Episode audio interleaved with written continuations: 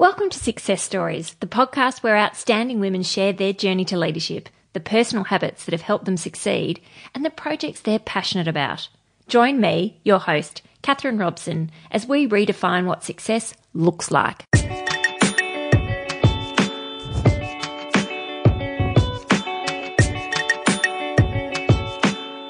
Annalie Killian is the Director of Human Networks at New York innovation agency Sparks and Honey. She has a long history of taking risks and reinventing herself and the businesses with which she works. From her early days as an anti apartheid activist in her native South Africa to awakening the innovation potential within Australia's financial services giant AMP, she's now moved to the cutting edge of collaboration between man and machine and the analysis that that can provide around human culture. She started her journey studying commerce and economics, initially working for Deloitte as an auditor and accountant. However, her insatiable curiosity has propelled her to extend herself with programs at Melbourne Business School, MIT, and Singularity University. Annalie has been honoured as a First Mover Fellow of the Aspen Institute, and her move to New York is the fulfilment of a lifelong dream. What are you working on now? It sounds really exciting. Well, I work at a startup in New York, Sparks and Honey, which is really a sort of a strategic insights, business intelligence, and foresight agency. And what we do is we work with Fortune 500 brands to look at emerging trends in culture because we believe that if you're not culturally relevant, nothing else matters. And that brands that track culture are able to spot, um, and that's what we do with them, is we're able to spot where the puck is going to be really, really early on. And that helps to inform their product and service innovation strategy as well as their business model strategy. And how do you do that? Oh, we do that through a combination of data signals and platforms and uh, a lot of data feeds that we track. So we have a large data science team and AI, but we supplement that and complement that with human creativity. So we believe in the best of man and machine. My role here is to curate and direct a global network of the smartest people on the planet. So I have established an advisory board of chief executive officers, game changers, thought leaders at the edge of their game across 40 different industries, as well as a global network of intelligence scouts on the ground in uh, different geographies around the world because there's nothing as valuable as on the ground insight in real time. And so all of these inputs are collated into our bespoke cultural intelligence system. And um, what we do every single day is we have a briefing that looks at how culture shifts in real time 24 hours a day. And, and that's uh, global culture or just US global culture? culture? Global culture, yeah. And these trends then, you know, we help our clients to work out where should they be moving into next, what's coming up hot, how how is minds shifting and so that they can in fact be relevant with their innovation strategy. And big change for you. So you spent a lot of time working for the big Australian corporate AMP in Australia what made you decide to take the big leap to leave the security of a big corporate salary to join a startup and move to New York? Really, the move to New York came first because that was an ambition since I was a teenager. When I was at university, I curated a tour for students, university students. I got 40 students to come to New York uh, and to America. in South, South Africa. Africa. at that time, yeah. So I put together a, a tour and uh, got 40 students to sign up and we went on a sort of safari across coast to coast in America.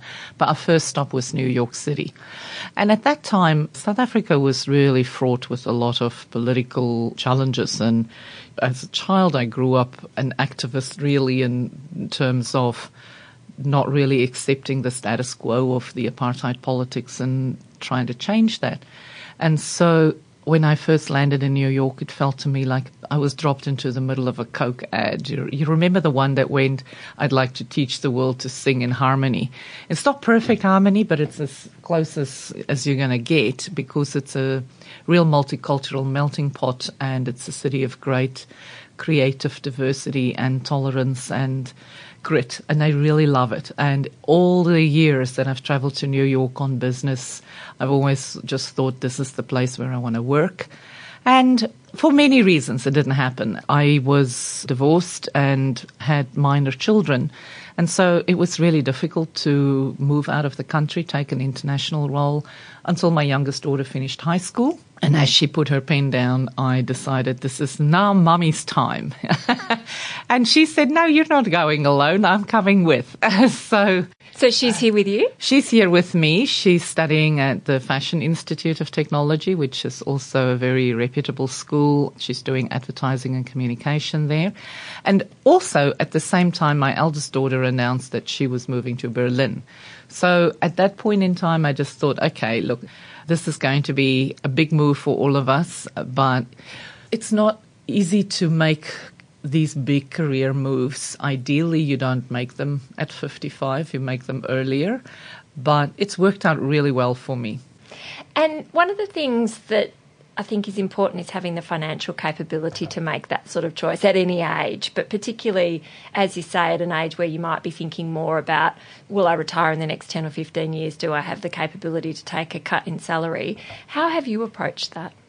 Well, absolutely, uh, totally agree with you. I think the important thing is to make sure that you save consistently I was also fortunate that I cashed in on the housing market in Australia and I've put much of my investments in the share market now in a balanced portfolio that has actually done very nicely. Thank you very much.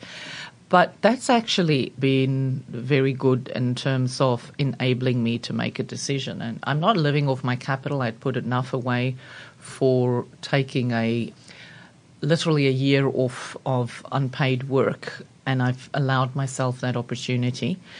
The other thing that I think is something that we don't really plan on, but it's sometimes a windfall along the journey is if you can engineer an exit along the way. I know of so many people for whom those exits seemed like a nightmare at the time, but they've unlocked the dream. So when I left South Africa, I left BHP Billiton because there was a major restructure and that facilitated my move to Australia. And this time around, you know, I left AMP and it facilitated my move to the US. And what a wonderful story. Well, and it seems like you're the sort of person who's not afraid to take a risk. So even going back all the way to when you were at Billiton and that period where you were the CEO of a not-for-profit organisation on secondment from Billiton and, and the risks involved to you personally, physically, seem from someone's perspective who's never lived through apartheid. Yeah. Unbelievable. What was that experience like and have you always been that sort of a risk taker? You know, it's an interesting question because I don't think we take risk for the sake of risk. We are driven, and I am driven by a purpose. And so if the purpose is strong and the call is strong, then sometimes you have no choice. But if you want to see that purpose fulfilled, you you calculate the risk. And so risk is not taken blindly, it's taken in a calculated way, and you go for it. So the risk of coming to New York was a big one. I didn't really know how I would go, but it was the second time that I moved countries, not the first time. And so after the first time, I also managed to land on my feet. Eventually, it took a bit of time. But I backed myself because I thought, oh, I've done this before. And my first move internationally was without the benefit of social media and LinkedIn. And, you know, like your past wasn't alive like it is now. Now, you know, there's too much alive actually, but the risk was calculated in the context of the era in which we live and the fact that I felt that I had an international profile, I had an established network and that I am a person of great personal resilience. That I knew that I could do this. I knew that it would be hard as well. I didn't, I wasn't delusional about that. So just because you're resilient doesn't mean to say you don't feel something as hard. You still experience it as hard, but you just, you're able to believe that it'll get better. So tell us a bit about what that experience was. Oh, in, was in South Africa? Yeah. When, I mean, I think it was an accident of time and geography. I was born into an environment where I enjoyed great privilege as I grew up. Your family was an African? Yes, that's right. Yep. And so if you walk through life with open eyes, you kind of go, something not right here. Why are some of us privileges and opportunities that others don't have? And so since I was in primary school, then later high school, I became quite politically active and super active when I was at university. And I eventually, the South African police and the government at the time was very intolerant of any protesters. So that came at great personal risk. Um, and, you know, I was arrested uh, one time and I spent a night in jail. And I just realized, oh my goodness, I don't think I'm martyr material. I have to find a different way to be a change agent. And I will be a change agent through work. And so I ended up using my professional life to be a change agent to create opportunities for people. Because you started as an accountant, is that yes, right? with Deloitte, yes. Which it seems so foreign now, seeing where you've ended up. Yeah. You know, audit and accounting seems so far away from. I've never regretted it because it was literally what launched me into the world of business and I could hold my own, I could speak the language of the boardroom. And that was a really good grounding and a background. But I ended up very shortly after leaving Deloitte, use, uh, joining my client, which was BHP Billiton. At that time, it was aluminium smelter in Richards Bay. And I was offered an opportunity to introduce quality circles in an aluminium refinery where about 6,000 employees worked, of which probably 5,800 were uh, Zulu employees, many of whom didn't have an education, couldn't speak English, couldn't read and write. And that just felt so inherently so wrong. And so I've used this opportunity to develop a learning program for people to help them become supervisors, to in fact have self expression at work, to be able to effect change with that process. I got involved in the transition of South Africa from apartheid to democracy by being seconded during the first democratic elections in 1994 uh, by the company to help make the first election happen. And that was such an interesting experience. I mean, it was firstly a very, very scary time. It was really dangerous. But I never really thought too much about that. I mean, I was five months pregnant at the time, and uh, it did freak me out a little bit that, you know, I had, it wasn't just my own life that I was making decisions about, but it was probably because I was pregnant that I felt even more compelled to make my work count for something to build a better future so that my unborn child and every other unborn child in South Africa could have something to look forward to. And so that was really what drove my passion at the time. And that was the context. What was amazing was during the time that I was in that sort of crucible of conflict and running the, getting ready for the elections, I kind of worked with all the political parties and I could really see how much expectation there was for the new South Africa. And it's really burdened by the responsibility on the rest of us to be cognizant of these expectations, also be responsible about the promises that are made because there were unrealistic promises made by a lot of political parties, very irresponsible to get votes. Yet it was important to then take all these insights back into the business world and say, guys, we've got to do something different because this is not the end of apartheid. This is the beginning of a new South Africa. So, how are we as business people going to show up and right some of the wrongs of the past? These kinds of businesses like BHP Billiton and so on, they made a lot of money on the back of apartheid, poor wages, all of that sort of thing. They had to give back and they had to build a new South Africa. So that was an opportunity that I saw to put forward a plan. And that plan was adopted about, I think I got a phone call 10 days after my, my child was born to say, you know that thing that you were talking about? You know, like, can you come and present that to the board? And I went, okay. So, 10 day old baby. And First baby? First baby. And I um, then had to work up a presentation to put to the board in terms of the vision. And they bought it. And uh, soon after, we started to establish the first community foundation in, in South Africa and then the first community college. And that became the Zululand Chamber of Business Foundation. And I was the CEO of that and then later the chairman. And it would, became the biggest change agent in that region. And so we used it as a vehicle for effecting community change and delivered many projects. We used it also to create jobs, to train people, to empower entrepreneurs, and to kind of create this coalition of NGOs so that together we could get further than each individually. It's funny, innovation is one of those words we hear about so much in business. But much of it's just incremental building on what's gone before. Whereas what you're talking about is like starting with a clean sheet of paper and designing something completely new. And especially for you personally, presumably, you know, no one in South Africa had had that experience before. No. So how much do you think that has fed into the work that has come later, much of which has been around innovation and helping clients and companies see things in new ways? Yeah, I haven't thought about that much. I guess ends up happening is that when you're challenged with a really big problem, you realize that incremental won't get you there.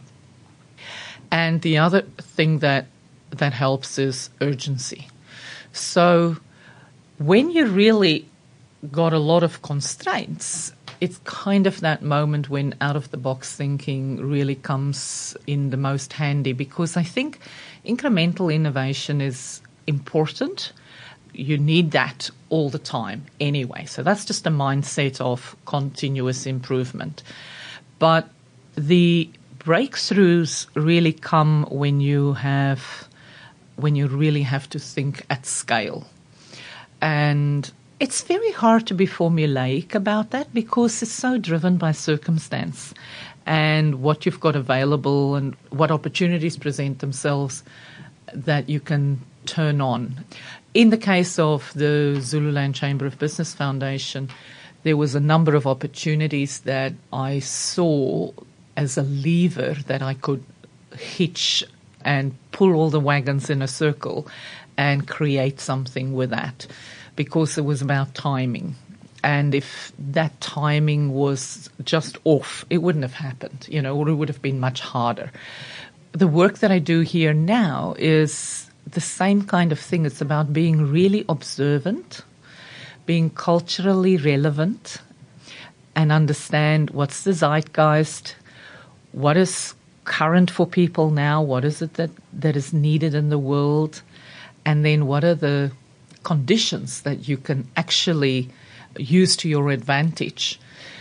Because those are big things. I mean, sometimes getting the right skill and the right technology in place is not so hard, but it's these external forces that can be the make or break of a thing that um, is really important to understand and tap into. And, and so I think to answer your question in a roundabout way, what I understand now looking back is that I've been a cultural observer for the longest time ever. And I think to a large extent being born curious, but then feeding curiosity as well. So I've traveled since I was very, very young.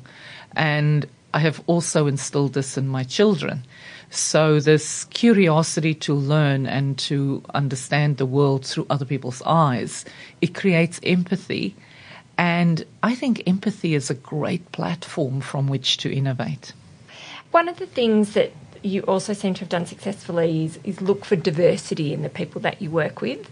And I loved the way you talked about your advisory council having a range of different people, but also a range of different ages. So I think the youngest member is in their teens, yes. and the oldest is 94. Why is age diversity important in workplaces and in our outlook? Well, age diversity is important for the simple reason that at the younger end of the spectrum, people are optimistic and untainted by cynicism. And so you want that fresh, optimistic point of view that is untarnished by I told you so, or we've tried this before, those kind of things, because there is an optimism and a hope, you know, that you can do anything. At the other end of the spectrum, there is, I think, people who are much older and who've stayed intellectually active. So that would be quite an important proviso. I think it's important to stay intellectually active. That those people have the benefit of understanding that life is about cycles. They've seen cycles come and go. And so they have a resilience that they can teach younger people, or they have the benefit of being able to look at a really long time frame. Of course, you know, they also have lots and lots of experience to draw on. So I don't think that you could write people off based on age. The thing that you need to worry about when you're putting together any kind of a team is are people intellectually curious? Because that is really what you're after is they continuously learning. I mean, you can have a diverse group of people, but if they're dull and not open and not seeking, you know, I'm not really sure that you're achieving what you set out to do. Diversity for the sake of diversity could fall short on your expectations if you don't look at the mindset, and the mindset is age independent. When people come and seek your advice, as I'm sure they do often, what are the things that you tell them to focus on? And in particular, are there resources, books, courses, experiences that you point towards to, for them to take away and work on themselves? I think that um, it's really important to create something. That would be my single biggest piece of advice to somebody is to not just be a consumer and a what I would call an amplifier of other people's things. That's important, but it's really important to have a go at something that is uniquely yours, where your creativity is expressed. And that could be as simple as a recipe that is like yours. You've adapted it and it's become known as Auntie Nancy's Christmas turkey or something like that. I mean, that's a true story. My aunt has the best turkey recipe. I'm happy to share or it is, you know, writing a book, or it is building a startup, or setting up an NGO, organizing an event. You know, it doesn't have to be complicated. But the more you practice this act of creation, the better you become at it, and the more resilient you become, and the better your problem solving skills. Because in the future, the ability to stay employed will be directly correlated to your ability to solve complex problems. And you learn that by creating something. And that would be my single biggest piece of advice to people. Any books that you love that you would recommend? Fiction or non fiction? Oh, I have a poetry book that is so well worn that the, the pages are falling off it. I think it's called The Metaphysical Poets. I bought it at a second-hand bookshop. And you keep going back to it? Oh, I keep going back to it. I um, It's sort of like soul food or meditation and so on. I found a lot of personal value from um, two books Viktor Frankl's Man's Search for Meaning the other one was The Road Less Traveled by M. Scott Peck.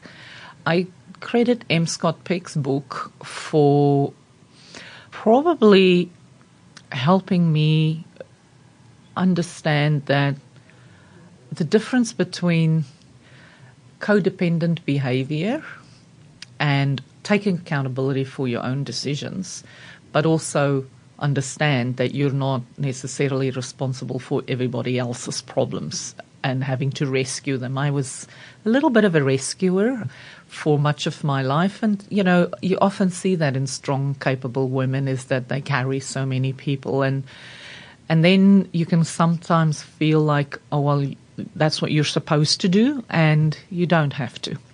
That was a big liberator for me in terms of understanding that I am not responsible for the universe.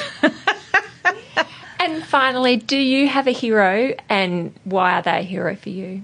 I have several heroes, but I'll pick one from popular culture so that lots of people can relate. And I think that um, Oprah Winfrey has done a great job of being a catalyst for people's self empowerment. And that's what I love about her is that she's turned her life with all its flaws into a platform for learning.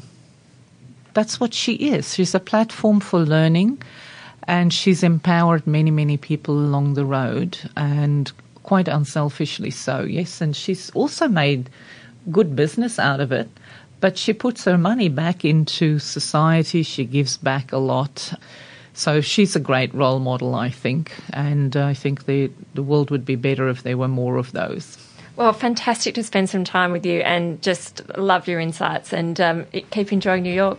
Thank you so much. It's so wonderful to have you here and I'd love to uh, show you around. Every week I find a nugget of gold in each discussion, something I want to take away and implement in my own life. If you feel the same, I'd love to know how my guests touch your lives. You can leave a review on iTunes or get in touch on LinkedIn or Twitter. Thanks to the awesome Buffy Gorilla for production, Alicia Piper for her fantastic writing, and to Broke Free, who wrote and performed our theme music. See you next week.